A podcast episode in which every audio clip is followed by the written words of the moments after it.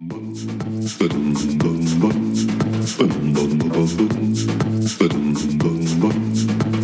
now we're talking about looking at dogs humping each other and people reacting to it. And we're going to analyze that through black feminist criminology to conclude that we should train men the way that we train dogs in order to get rid of rape. And this paper won an award uh, for excellence. I mean, it was the, the specific parameters of the award were that it was exemplary of what the field should be doing these people not only will they publish crazy at the highest level of academic uh, publication, but they they think it's good ideas. They think this training men like you train dogs to prevent rape culture is a good idea. Maybe the biggest coup that we had as far as the public reception is that we rewrote a chapter of Hitler's Mein Kampf as intersectional feminism, which was accepted by a feminist social work journal. Oh my. Okay, I'm joined today by James Lindsay, who's a very well known essayist, author, and speaker. He's the author of number, a number of books, including How to Have Impossible Conversations, which he co authored with Peter Boghossian, and the upcoming book, Cynical Theories How Activist Scholarship Made Everything About Race, Gender, and Identity, and Why This Harms Everybody, which he co authored with Helen Pluckrose. His essays have appeared in numerous well known publications, including Time, Scientific American, The Philosopher's Magazine, Areo, and others. He also led the grievance study, The Fair Probe, which we're definitely going to talk about in a few minutes, and has appeared on the Rogan podcast, Dave Rubin podcast. He spoke with Jordan Peterson, and is just generally very well known guy and a very interesting guy. So thanks for appearing on the show. I'm glad to be here. Um, I mean, it's hard to even know where to start, really, but something which I really want to dig into, I guess, from the get go, really, is the grievance studies probe, which I just mentioned then. Um, right. Could you kind of just give an outline of what exactly that was and what your aims were in carrying that out? In particular, sure. kind of setting out what the type of scholarship you were trying to kind of reveal for being slightly fraudulent focused on and what that general area of scholarship is and what it's called and so on. Sure. Um, I'll try to be brief with that. It's actually surprisingly complicated. No the need short, to be brief at all, actually.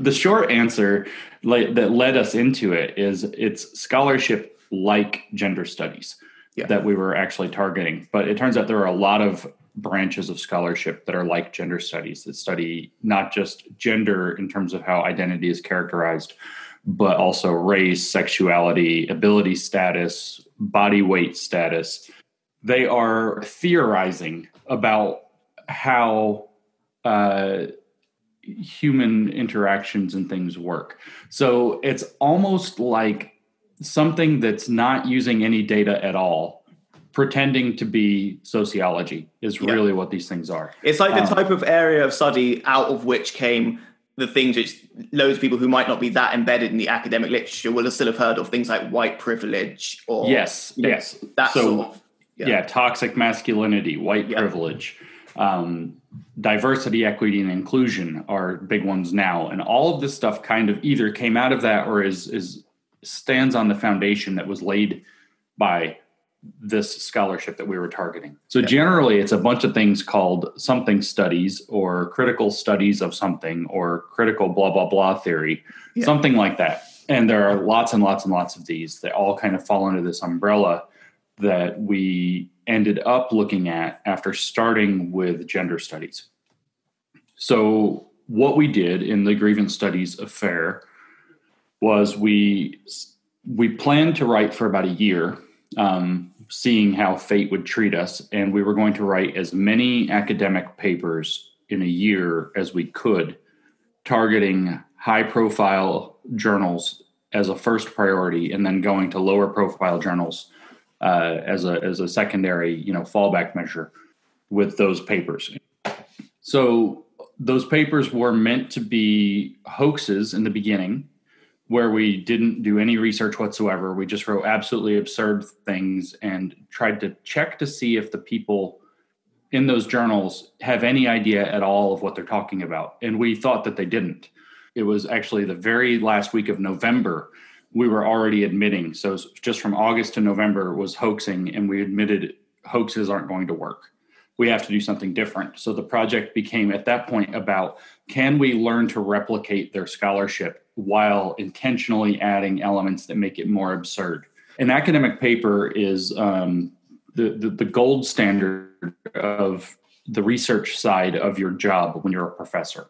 And usually in the humanities, it's somewhere between, depending on the institution, depending on your record, depending on what else you're doing, it varies, but anywhere between maybe six and 10 academic papers over the course of uh, six to 10, six to seven years is going to be enough to qualify you for your research component for tenure at many universities.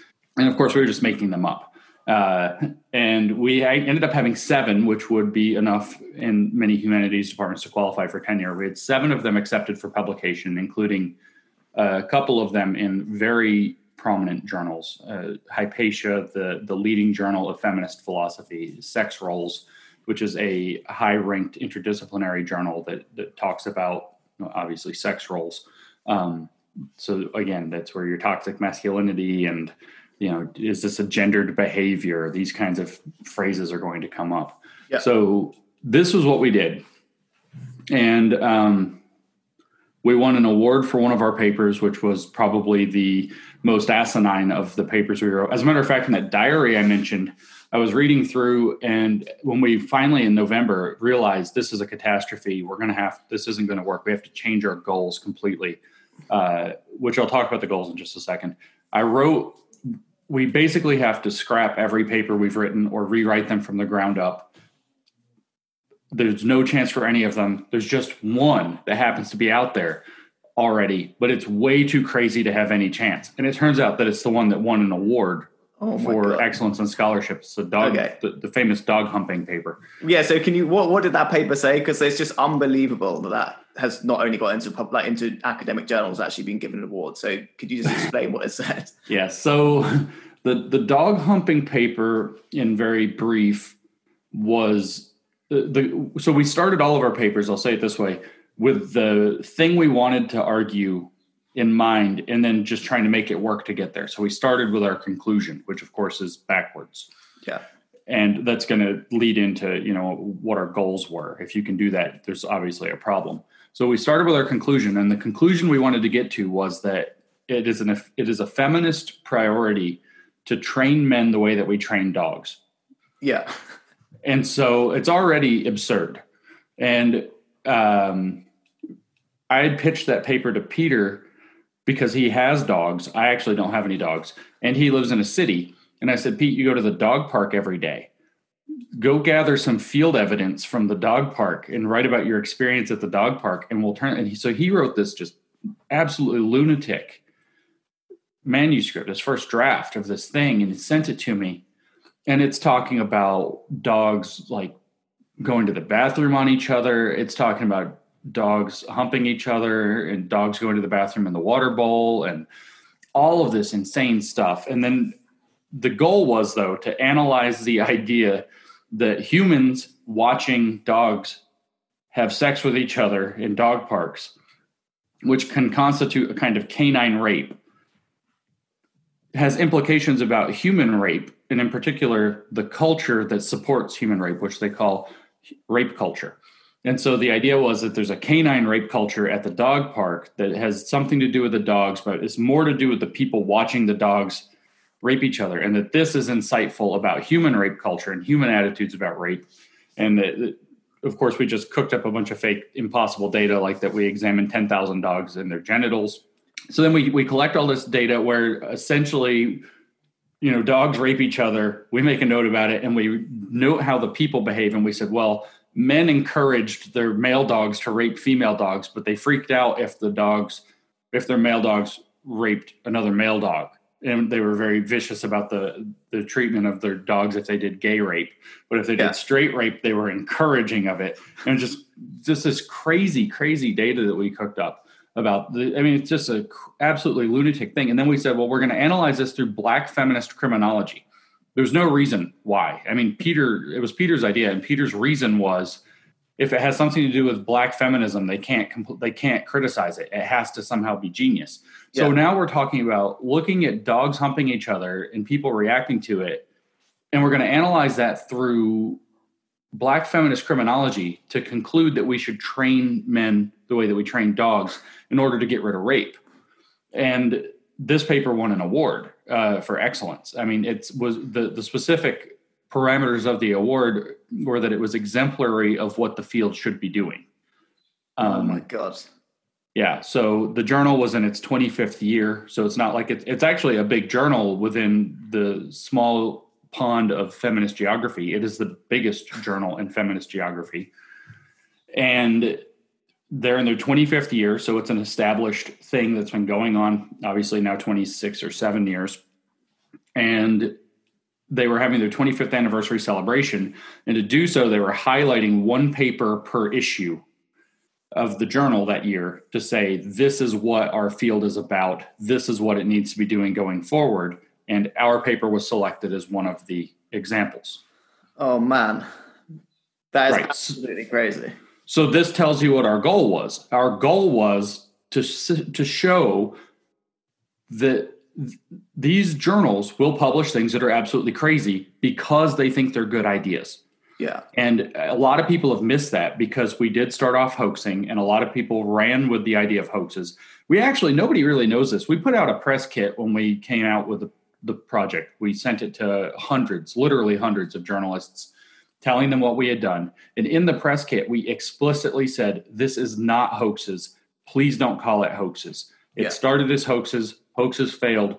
We did something different. And then every journalist in the universe wrote hoaxes. Yeah. And so it was like, great. Um, you know, awesome. So what our goal at first was, of course, to hoax them, which is to say that our goal was to show that they don't know what they're talking about. And then I said in November, we realized that they do know what they're talking about. They actually believe the crazy that they're writing. So the goal switched at that point to understanding that craziness ourselves and showing the public that yes indeed these people not only will they publish crazy at the highest level of academic uh, publication but they they think it's good ideas they think this training men like you train dogs to prevent rape culture is a good idea yeah so so basically the point is it shows it's not only just ridiculous in and of itself that that can get into one publication but it also just shines a light on the confru- like complete fraudulence of the entire discipline, essentially. Because right. once that's been published in an academic paper, it's entered the realm of something which can then be cited by someone else, and that gives that person's work legitimacy as well. And then newspapers papers can pick up on it, and commentators pick up on it, and back up their points by citing that paper. When actually everything about the paper is deliberately nonsensical and Correct. basically just rubbish, but it's been given legitimacy by these people who are kind of the gateholders of legitimacy. So it's just so revealing about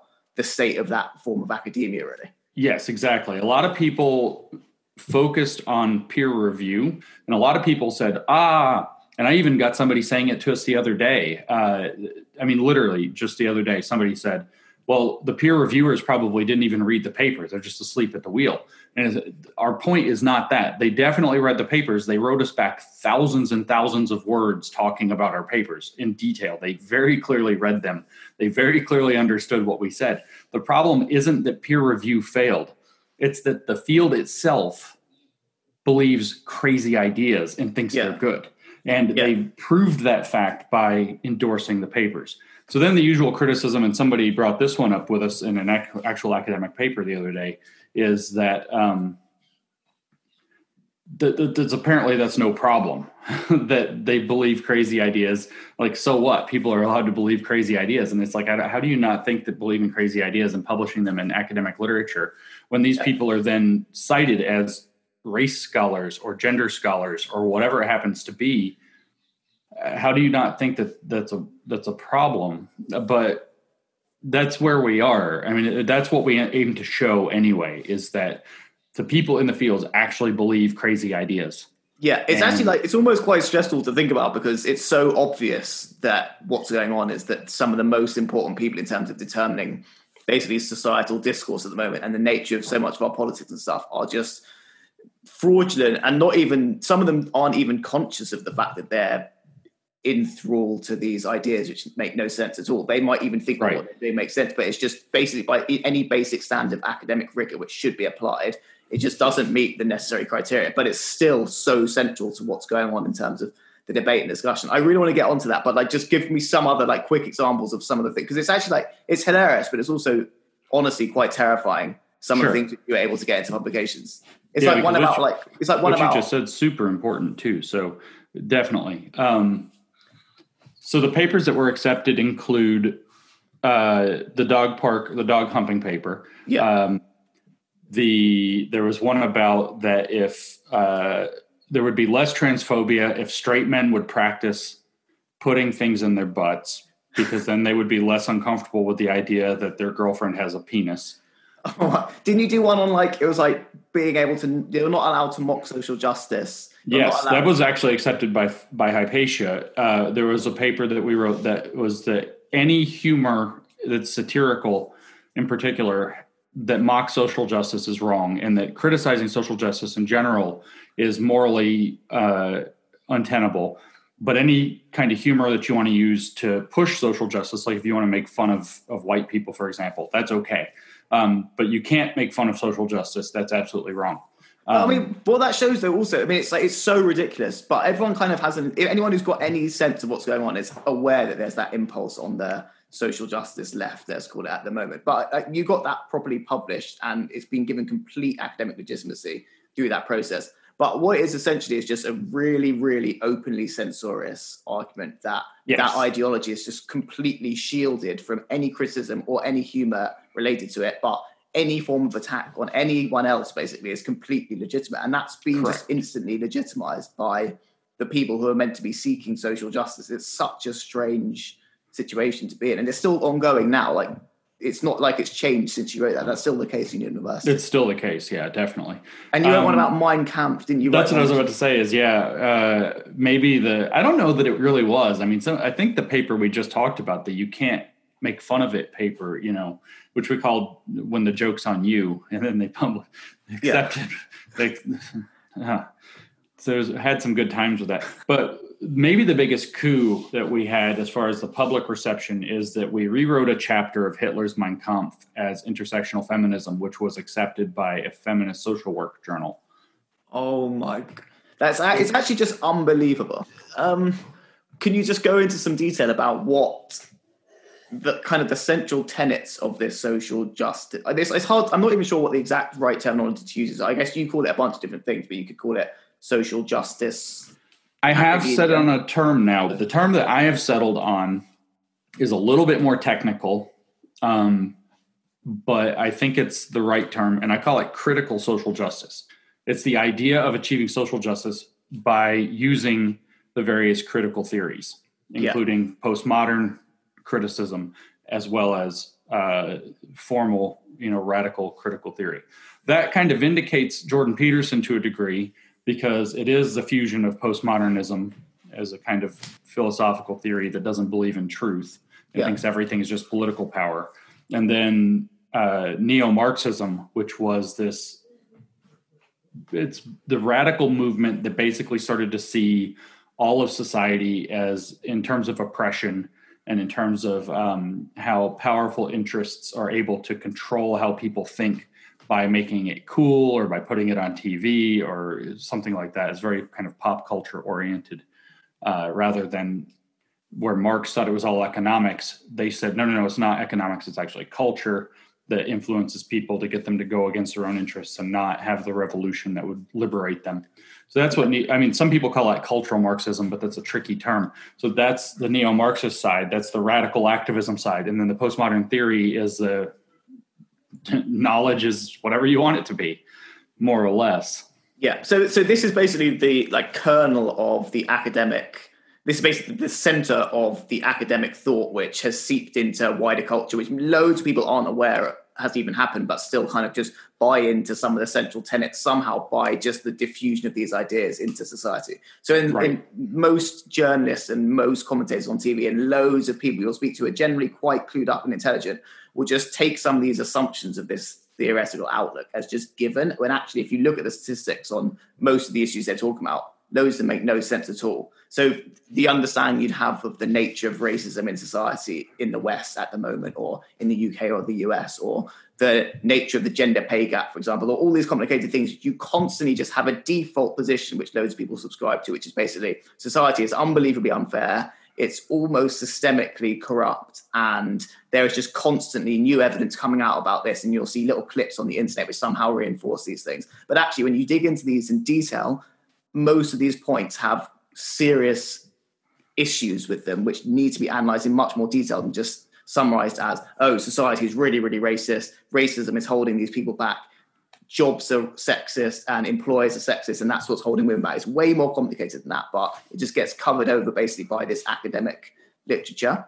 So I'm right. guessing that's what you address in your book, which you're about to publish, right? Sure. Yeah. So, so, so let me actually jump in real quick because when I said a minute ago before I talked about um, that last bit, that you said something that was very important, and I want to come back to that because a lot of critics of the work that we're doing, especially academic critics, like to point out that it doesn't make any sense to, to blame the academic literature and to blame academia. They, of course, they want to protect academia in general, especially, you know, it's where they work. They're academics too. They are correct that they are getting unfairly, good academics are getting unfairly tarred and feathered, not just because of our work, but because our work pointed to a problem that is something to do with academia. And they like to try to minimize that by saying, well, it's only a very small percentage. Even on campus, you don't really have a ton of this behavior, so on and so forth. It's a very small set of departments with a very small percentage of graduates. I think it's like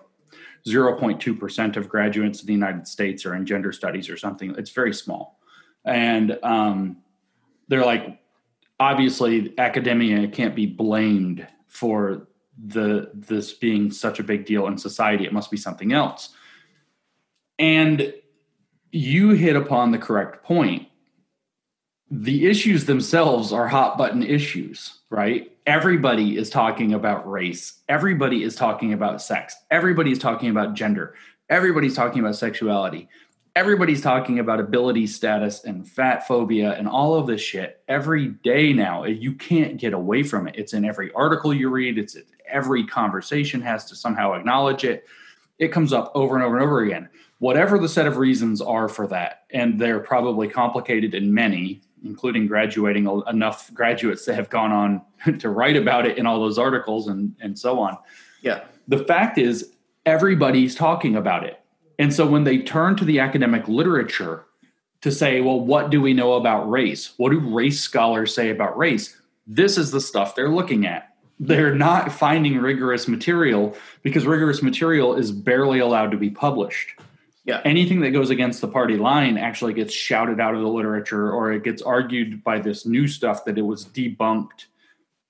But as you said, it doesn't really have any great credentials. So when you have something happening in society that's extremely, that's made race, uh, sex, gender, sexuality, issues of identity extremely interesting to people Lots of people are talking about it all the time. And when they turn to that gold standard literature, what are they going to see? It turns out to be a heaping pile of shit, but uh, they think that they're seeing, and this is what they call themselves race scholars. We consulted race scholars, and now we have to have this diversity program. We con- confronted or cons- consulted gender scholars, and now you know medicine has to be reorganized to, to deal with this, that, and the other thing. But the thing is that the research everybody thinks it's real, but it's it's what we we're trying to show with our papers is that it, there's something wrong there that it, it can't really be relied on.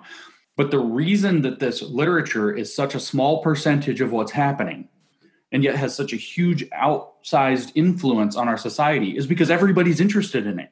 So everybody's looking to turn and say, well, what's the best information out there about it? And then you read all this crazy shit and so that's what appears to be the best information there is about race, sex, gender, sexuality, and ability status, and fat status, and every other kind of status that you can imagine is your identity. So it people, I mean, I, I know that I'm like kind of oddly fixated on this, but for like two years, we've been struggling to try to find a way to communicate how something so small, small amount of funding, relatively speaking, small number of people, relatively speaking in the academy can have such an outsized influence.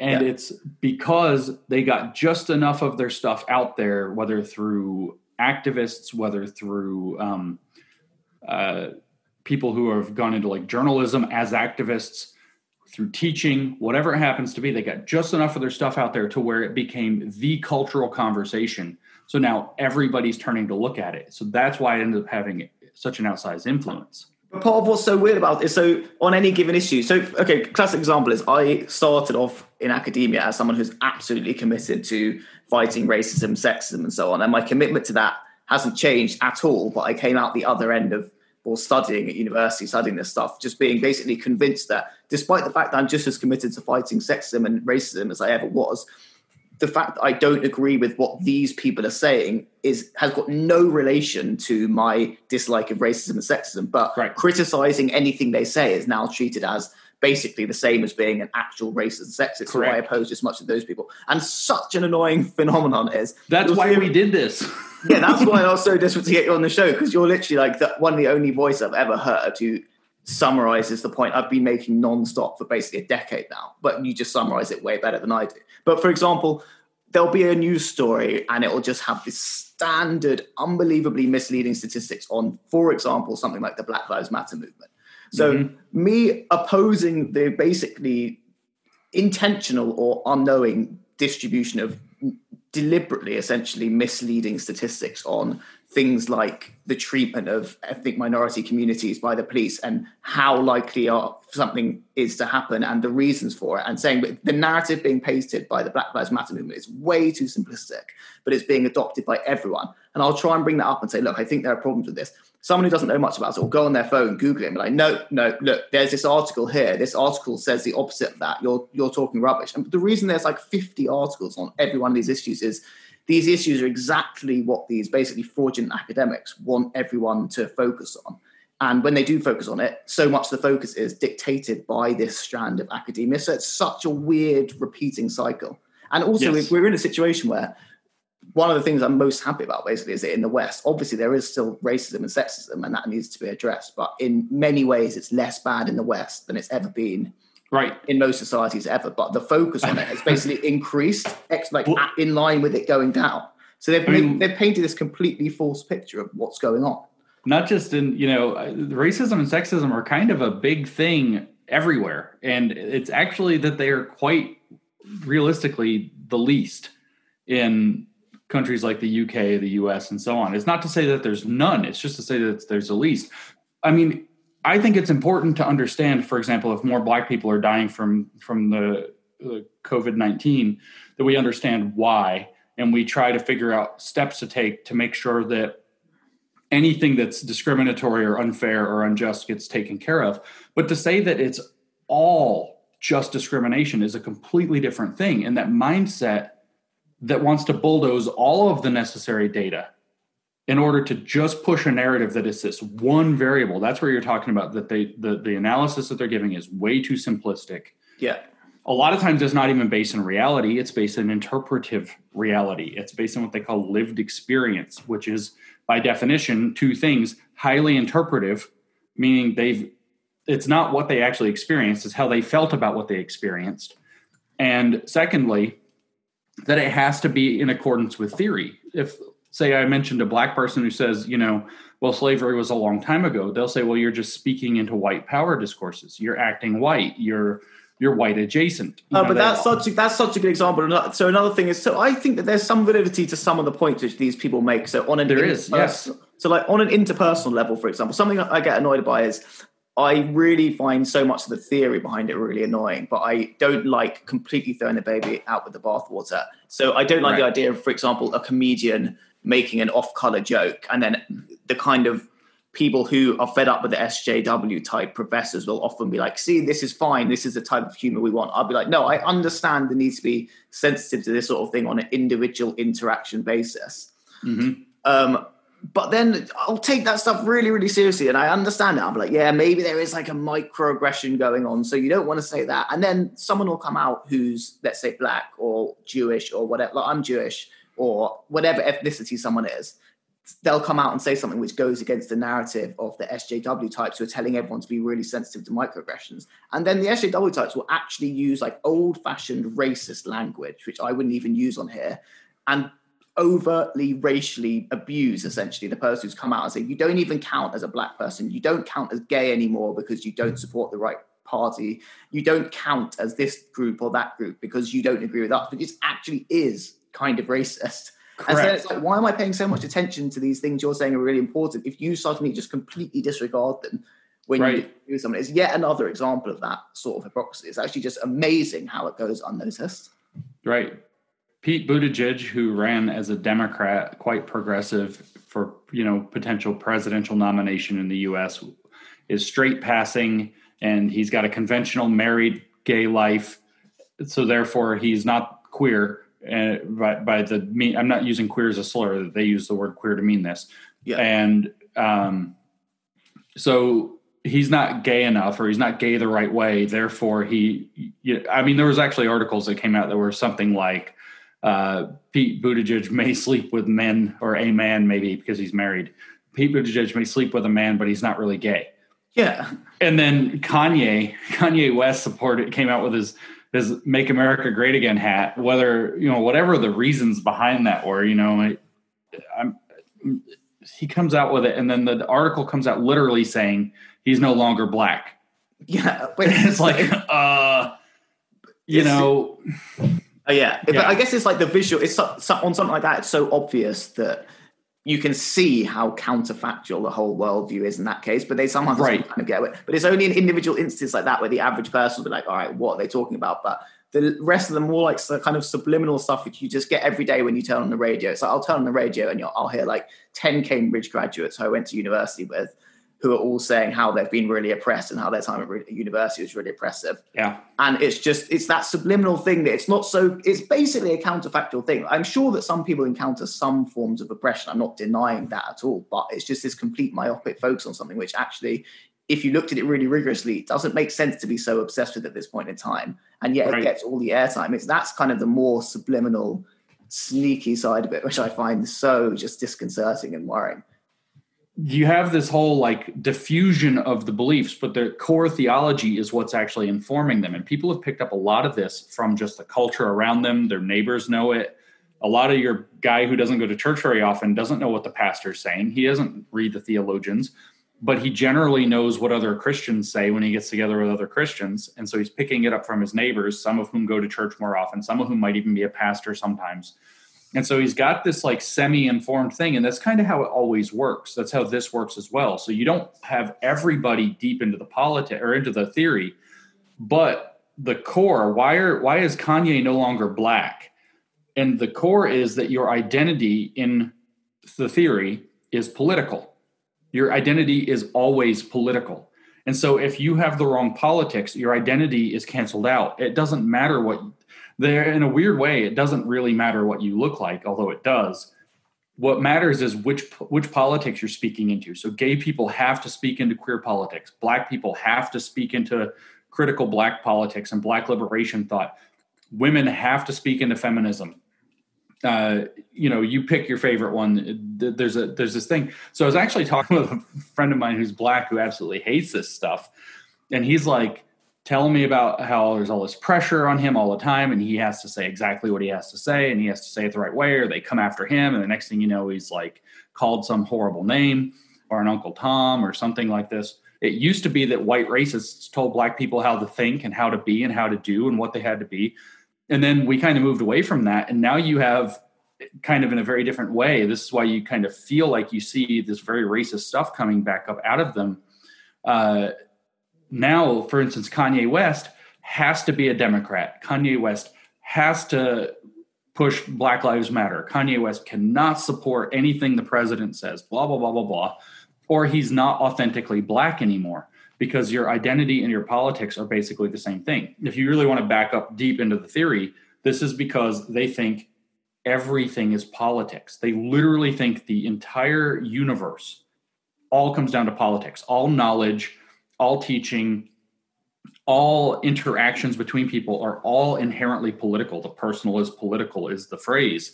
And they've taken this to such an extreme that you see things like saying that Kanye isn't black because he doesn't have the right politics. Yeah. And in a sense, this literally does. You know, they claim to be speaking on behalf of, uh, say, black or African American or whatever people, and they're not speaking on behalf of them. They're speaking for them in the you know there's two ways to say that. You could say oh i'm advocating for you or it's shut up i'm going to speak for you. I know better than you and i'm going to tell you how you actually live and experience life and you have to think this way.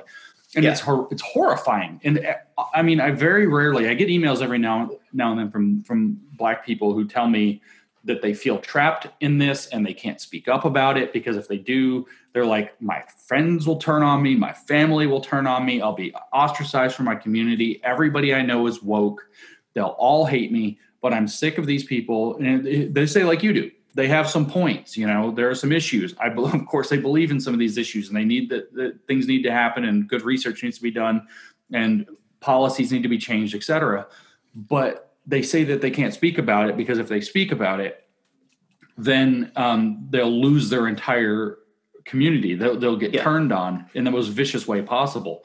And that's where this stuff gets so nasty. But classic example of that is like yesterday I saw, like you see this all the time and it's always in the media and it was at the heart of so much of the Black Lives Matter movement as well. But for a classic example, just one of literally so many, it's impossible even to list them all. But yesterday I saw a tweet on Twitter where someone who I actually randomly, really distantly know somehow, who's white, had tweeted a photo from the park saying, it was just a picture of a cop, like two two police officers speaking to one black guy, and then there's a white guy somewhere else doing handstand. And she said, "These police officers are kicking the black guy out of the park, and the white guy's had nothing done. He's just he's just doing handstand." Got retweeted like twenty five thousand times or something. And then she said, like it's like he wasn't even doing anything. He's been kicked out of the park, and now they're harassing all these black families and stuff and so on. And then that some politician saw it, looked into it and said, actually, the guy wasn't kicked out of the park. He'd been hitting a tennis ball against a listed building, and they just asked him to stop hitting the tennis ball against the building with the with the windows in it. He'd nearly hit a family with the racket, and we didn't ask him to leave the park.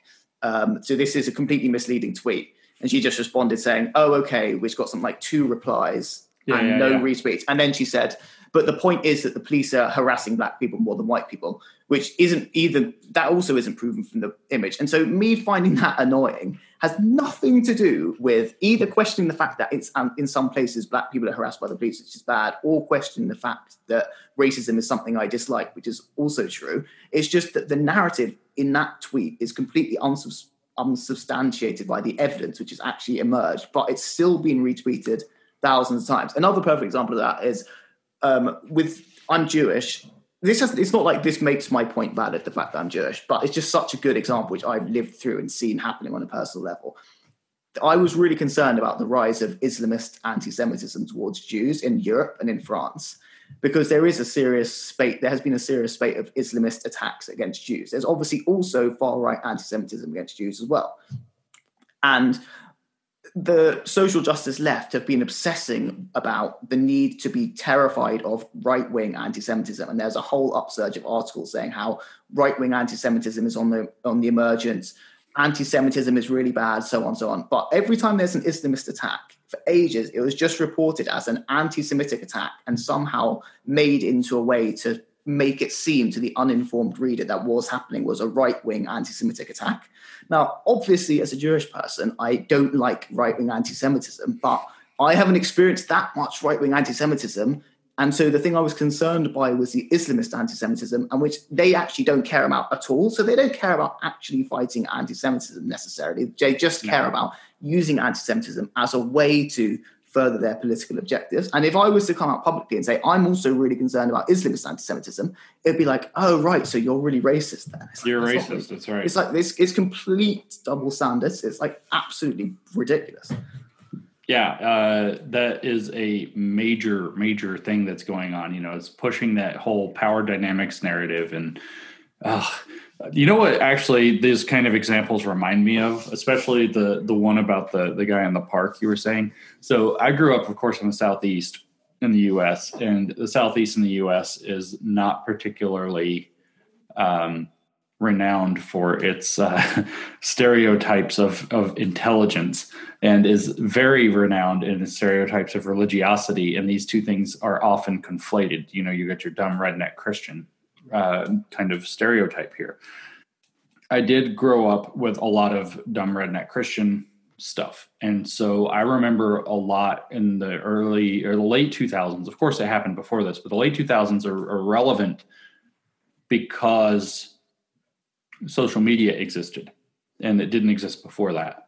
And so I remember, you know, stories that would go viral. It would be, you know, it, the the joke is always, you know, Virgin Mary appears on the side of a building or Jesus on toast or something like that. I remember one in particular. There was some building in Florida that the Virgin Mary, I think it was in Florida, and the Virgin Mary was appearing on the side of the building, and it was this halo, and it was all glowing and all this. And it turns out, of course, it's just the sun refracting out of the glass when the glass is wet or something like that.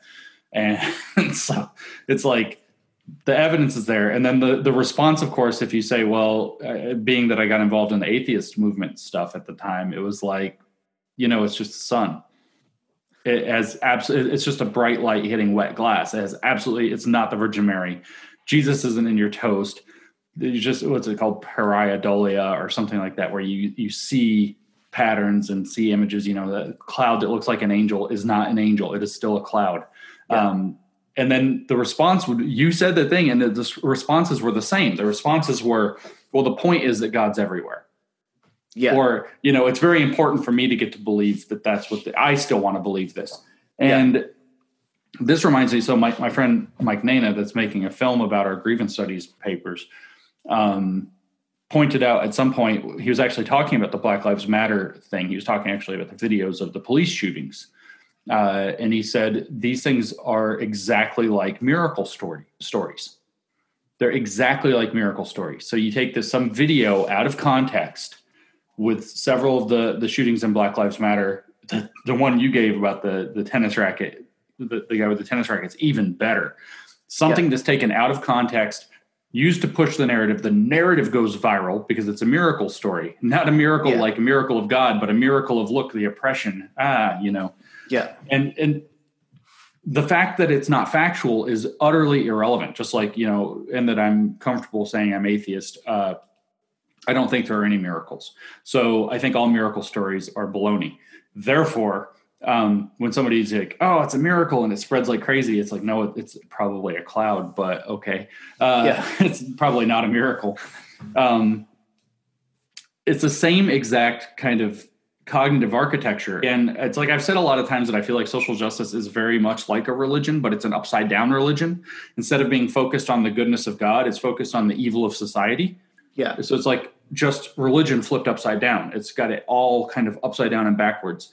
And so what they're looking for are miracle stories in the sense not that they're a miracle of this awesome thing happened or God reminded us of his presence, but of here's proof that society is as oppressive and polarized and stratified as we say it is. Our yeah. theory is correct. And and that's the point of a miracle. The point of a miracle story isn't you know this awesome great thing happened it's here's a tremendous testament to our belief system in god well here is here's a tremendous story that's a testament to our belief system about uh, systemic oppression in society and so the example you gave of that tweet with the with the guy in the park and the tennis racket that's the the perfect kind of example you see the same thing with this misleading statistic um, you know about coronavirus 70% of the people in louisiana are black that have died from it or whatever. And it, it's like but the state and then the thing is but the state is this percent white. But if you actually break down the population densities of the places where it's happening like new orleans had by far the biggest outbreak in, in louisiana at the time and it's something like 60% black. So yeah. 60 70% is still a discrepancy from 60 but it's not the same kind of discrepancy from like 20 that they were trying to imply by using statewide data but also, there's loads of really complicated. I, I, don't. I would. So, as someone who's basically just a rational person, I'd be really reluctantly. To, I'd be really reluctant to publicly come to any conclusion as to why that might be. So, it might be the case that it's to do with poverty or to do with discrimination against African Americans. I have no idea. But sure. I would also be open to the fact it might be to do with, for example, cultural behavior patterns in different communities. Correct. So like in, I think that in like the ultra orthodox communities in America and ultra orthodox Jewish communities in Israel, for example, there's been like problems to do with clamping down on social gatherings because super religious communities tend to hang out in groups and live in more overcrowded houses and do exactly. more social stuff and so on. But I'm not going to say that it's because of that. I'm just saying I'm open to that possibility. But no one would look at Israel and say, "Oh my God, this is proof that it's." like the ultra orthodox community must only be explained as being oppressed and that's it there might be other factors whereas exactly. what's happened is politicians just seize on these statistics and are happy to just use them to further a divisive narrative which has nothing to do with being worried about racism. I can be, I'm really worried exactly. about racism, but they're just using it to manipulate exactly narrative. it's very hard to to look at this for very long and not conclude that they are using uh, we'll call them for the sake of discussion oppressed groups as props to push a narrative yeah another uh, classic example is like the gender pay gap thing as well which is uh-huh. obviously there are some forms of oppression faced by women which men don't face and there are some things which men face for example they're much more likely to die in the workplace or go to prison for example than women. I'm not saying that means men are oppressed or anything. Obviously women have a hard deal in some ways.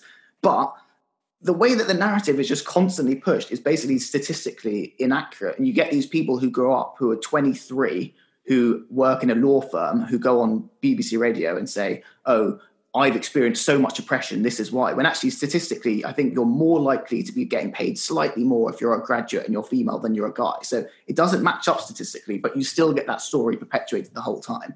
Right, and it's exactly. just that's got nothing to do with being anti-sexism it's just purely being statistically accurate and rigorous Right. And so, you know, you brought up, and I agree with literally everything you said. So uh, everybody thinks I'm some right wing lunatic or whatever, but no. But so you brought up that you're a rational person, and I'm a rational person, I believe, as well. And, you know, we're like, well, what's the evidence? And no, not what's some evidence, what's the totality of evidence? And what does, what, what is the most accurate story we can tell? And let's base our policy off of that. And of course, that's our agenda. Well, why did we write these fake papers? Why are we doing the work we're doing now? Because these we do believe these problems are important and all of this and they need rigorous good research not you know some narrative pushing bullshit.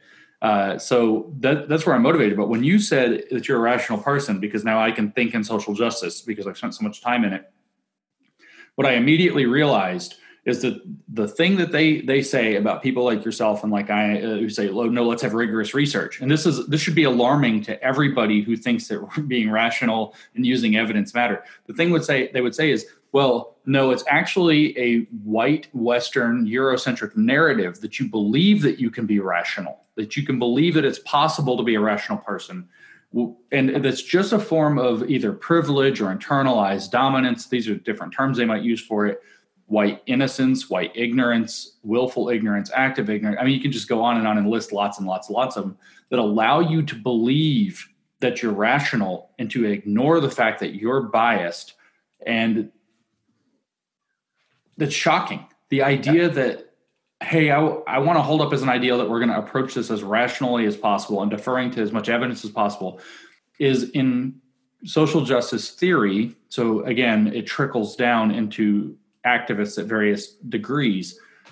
That is just a narrative that people in a white Western Eurocentric frame, mostly white Western Eurocentric people, have told themselves to believe that they're superior to other people.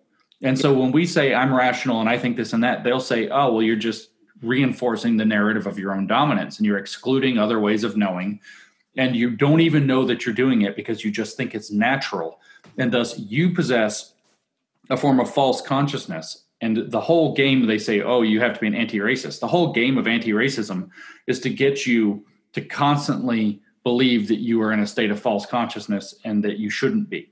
And it's so perverse yeah. that I, I, mean, it's again, I just sound insane when I try to describe this stuff, and it's so frustrating. My life is actually quite miserable right now because people think I, I've gone too far into it, and I now come off like a lunatic when I tell them no, the real belief that they have about merit. And I'm not talking about necessarily merit like you earned your way to your job, but that's one thing. But even down to the level of methodological rigor, like that there are some statistical methods that are more effective than others, and we can judge them by their merits in terms of how well they do to, to get questions right, or get the answers to questions right. Uh, even that is considered to be a myth that was created by white, Western, Eurocentric men in order to be able to perpetuate their dominance and exclude other ways of knowing, in particular, emotion and storytelling yeah. uh, about one's lived experience as it has been interpreted, because it can only be interpreted authentically if it's through theory. Otherwise, Kanye isn't black anymore. Yeah. Uh, and it's like, I try to tell people this, and they're like, "No, you've yeah. got it all wrong." Yeah, yeah, yeah. It's actually it's completely unbelievable, but it's like a combination of kind of extreme totalitarian political thought. This is kind of, it sounds kind of crazy because obviously it's got not it's nothing like living in a totalitarian system. I'm just saying the mindset that the most extreme people have in this worldview is like it's like a combination between like religiosity Basically, mm-hmm. like there's no belief in, there's no way to kind of question what they believe. It's just I believe it, but then they don't present it like that. They present it as if they believe it, but that's because it's true. Which is like I think something you said. There's a difference between religious people who generally say, but they don't say this is true. They say I believe this. This is my faith. Whereas these people say I know this because this is the truth. And then you can't question the truth because if you question the truth, you're reinforcing the narrative of the dominant patriarchal structures and so on. So there's literally no way out of that way of thinking. Plus, it's really conspiratorial because loads of their beliefs just come down to these kind of untestable assertions about different nefarious power structures which exist. And it's unbelievably internally inconsistent. So they'll talk about the power structure and how culture is absolutely everything. So anyone who says that the reason we behave the way we do is anything other than completely socially conditioned must just be completely crazy and a biological essentialist. But then you'll look at some issues affecting some minority groups in societies, and then any cultural explanation is completely out of the question, and the only explanation could be the grander culture. So there's so many internal inconsistencies. But then overall, it still becomes like a really respected field in academia, and it affects our society. It's just such an unbelievably mad situation. I do think it's actually very conspiratorial, and depending on how you look at it, it's either a deliberate conspiracy, conspiracy, or a, a implicit or unintentional one. It depends on whether you're looking at it through critical theory, which is part of the thing, or postmodern theory, which is another. But that's beside the point.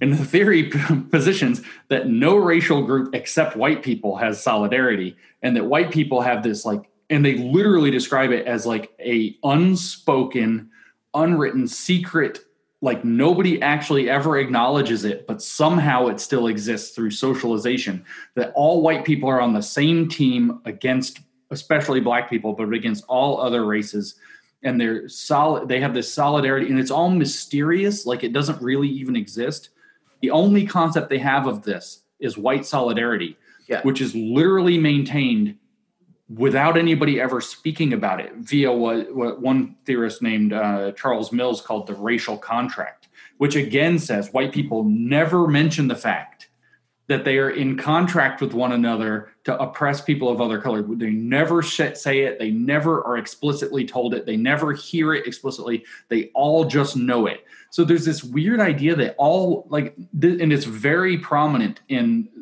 in the theory that and it's like the basis of what white fragility is yeah. uh, is, is that all white people are secretly without ever telling each other without ever conspiring together secretly in a conspiracy to ruin all the all the minorities lives and it's just so unfathomable like when you say it's conspiratorial it's like there's not even a smoke filled room it's just like this, the conspiracies work by magic and it's the most bizarre thing I think I've ever seen ever yeah. to, to make these claims. And of course, what kind of if they were ever pressed for evidence what kind of evidence would they give? Is they would appeal to something that was like written in like 1820 or something like that where somebody said something like it.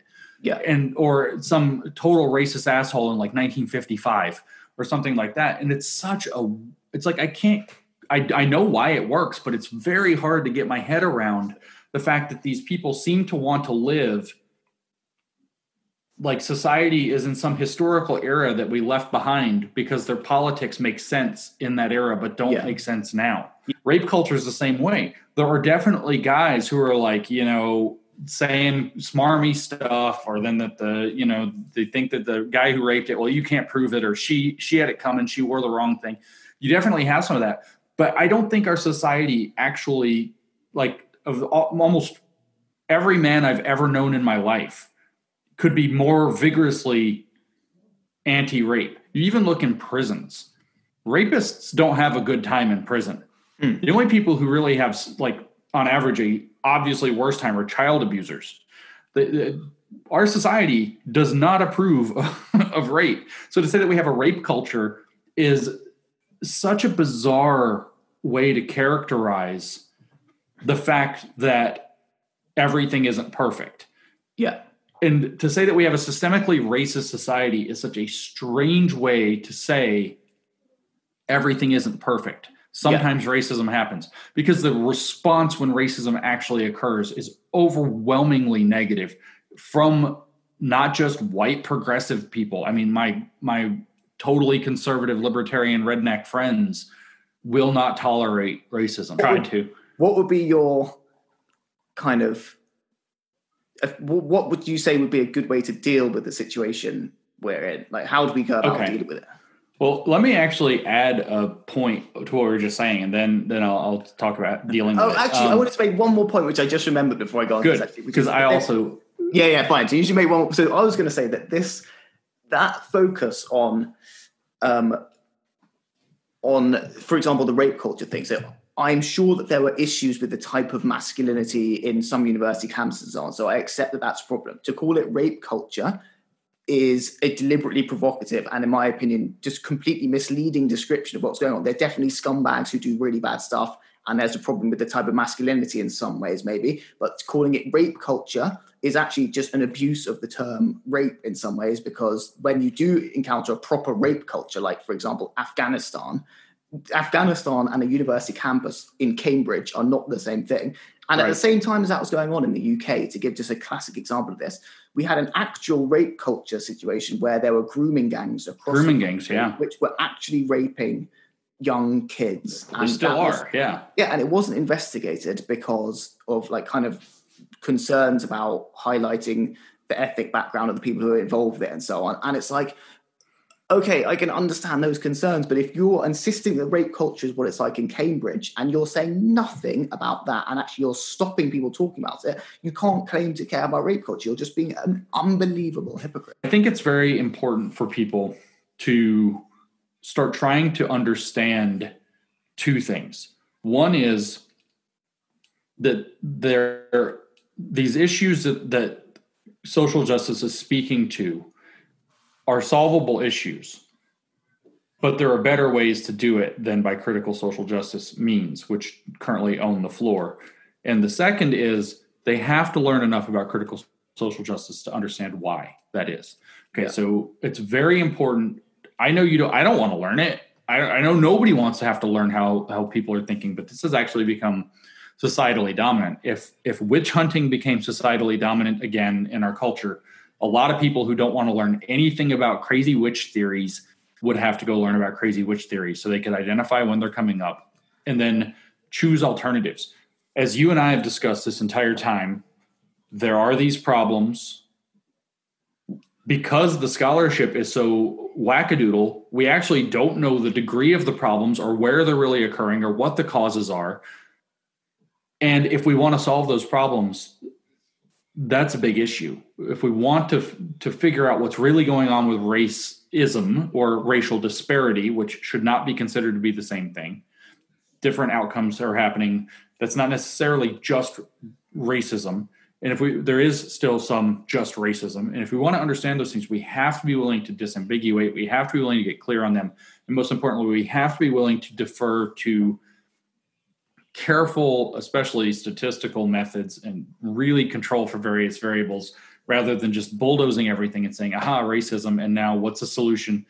And th- most people don't even know what solution they're advocating. I don't know if people know. I mean, get asked all the time, what, what does critical social justice actually want? They, well, they tell you on nearly every page of what they write, we need to remake society. Yeah.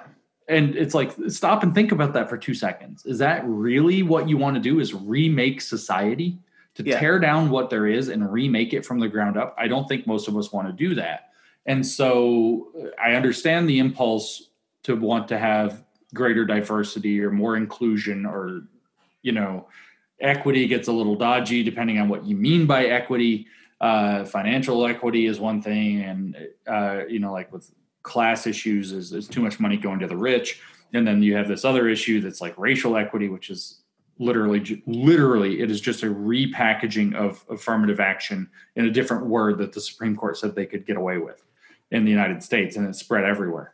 Um, so it's like i understand the impulse for these things but you the the saying i tried to adopt and it didn't stick and it doesn't really work is method matters.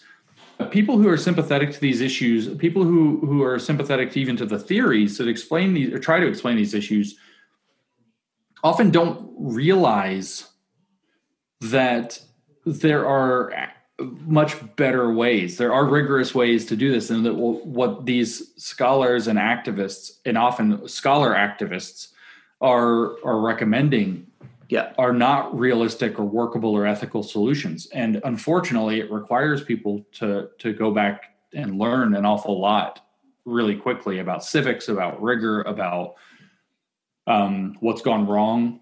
I would actually tell people, by the way, this is very important that the work that we did with the papers doesn't mean that everything coming out of academia is bunk. Yeah. I would say that I would hold at tremendous suspicion everything out of the theoretical humanities.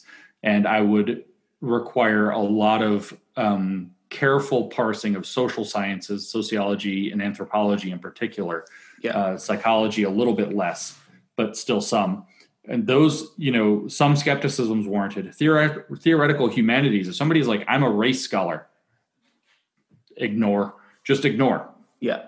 You're not. You're you're you're a person who's been able to publish opinion and prejudice as as scholarship, unfortunately.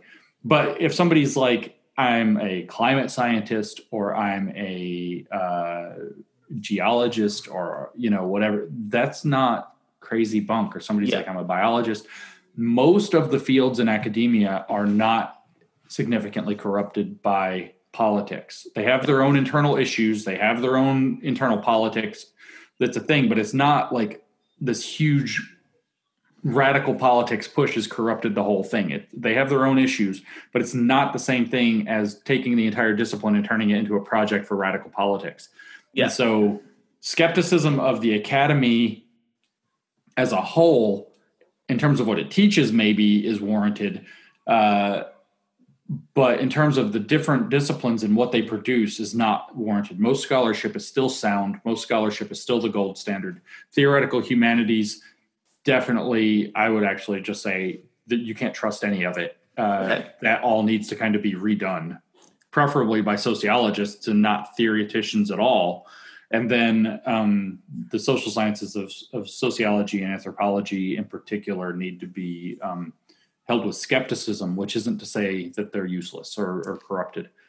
Fine. That's probably a pretty good point to end it. But you should we should definitely do this again because I have about a million more questions I really want to Awesome. ask you about all this. So yeah, thanks a lot for appearing. That was super interesting. And yeah, definitely come back on soon. Yeah, thanks. I'd like to.